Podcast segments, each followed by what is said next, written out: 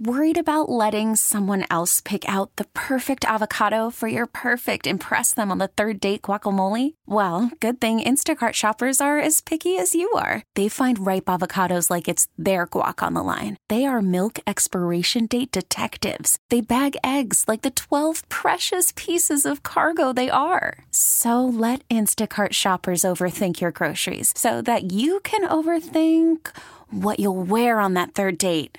Download the Instacart app to get free delivery on your first three orders while supplies last. Minimum $10 per order, additional term supply. We really need new phones. T Mobile will cover the cost of four amazing new iPhone 15s, and each line is only $25 a month. New iPhone 15s? Only at T Mobile get four iPhone 15s on us and four lines for 25 bucks per line per month with eligible trade in when you switch.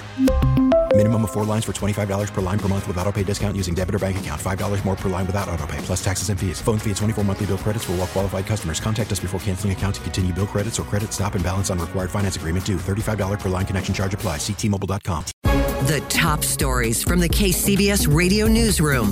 This is the All Local. Good afternoon. I'm Rebecca Corral. Here's what's happening.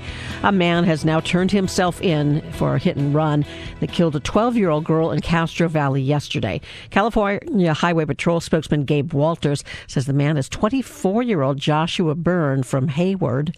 He's since turned himself in uh, as of just shortly after 8 a.m. this morning to our Valley area office. So right now he's under arrest and uh, he's going to be charged with felony hit and run and vehicular manslaughter. Lana Carlos was hit about 3:30 in the afternoon yesterday while she walked home from Creekside Middle School with her older sister.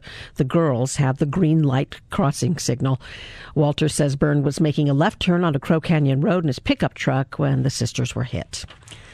Hundreds gathered outside the Sonoma County Courthouse in Santa Rosa to protest the recent ICE arrests of two immigrants at the court facility. KCBS's Jeffrey Schaub reports that the arrests and two more attempted by agents have the Spanish speaking community on edge. Al cuenta que están destruyendo familias.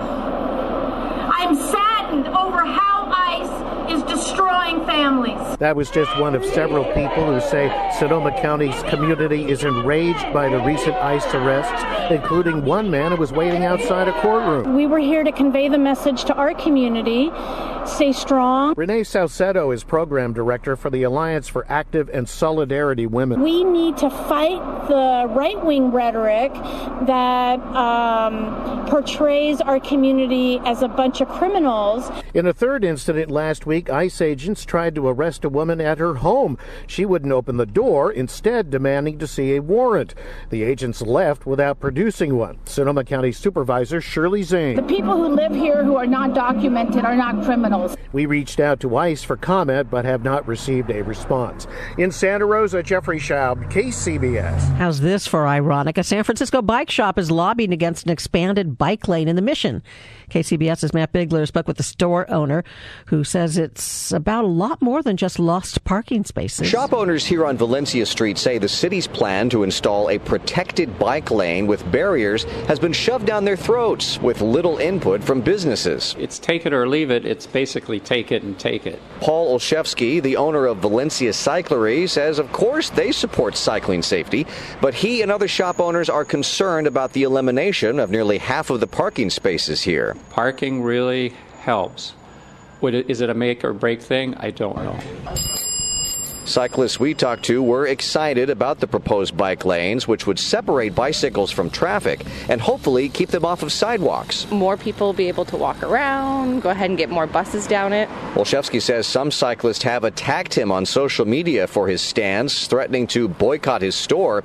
The next phase of the bike lane project could begin next month.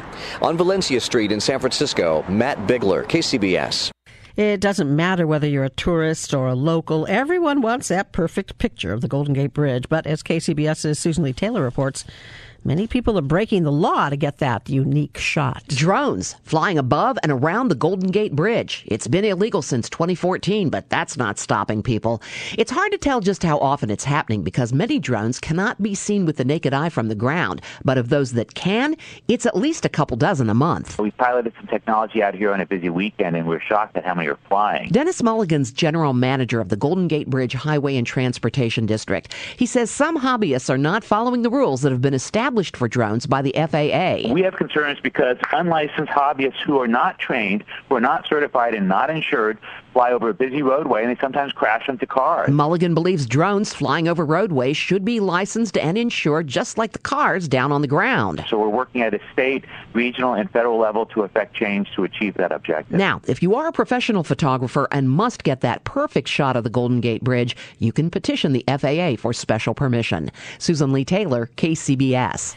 Subscribe to the All Local wherever you get your podcasts and stream us on your smart speaker 24 7 by saying Play KCBS Radio.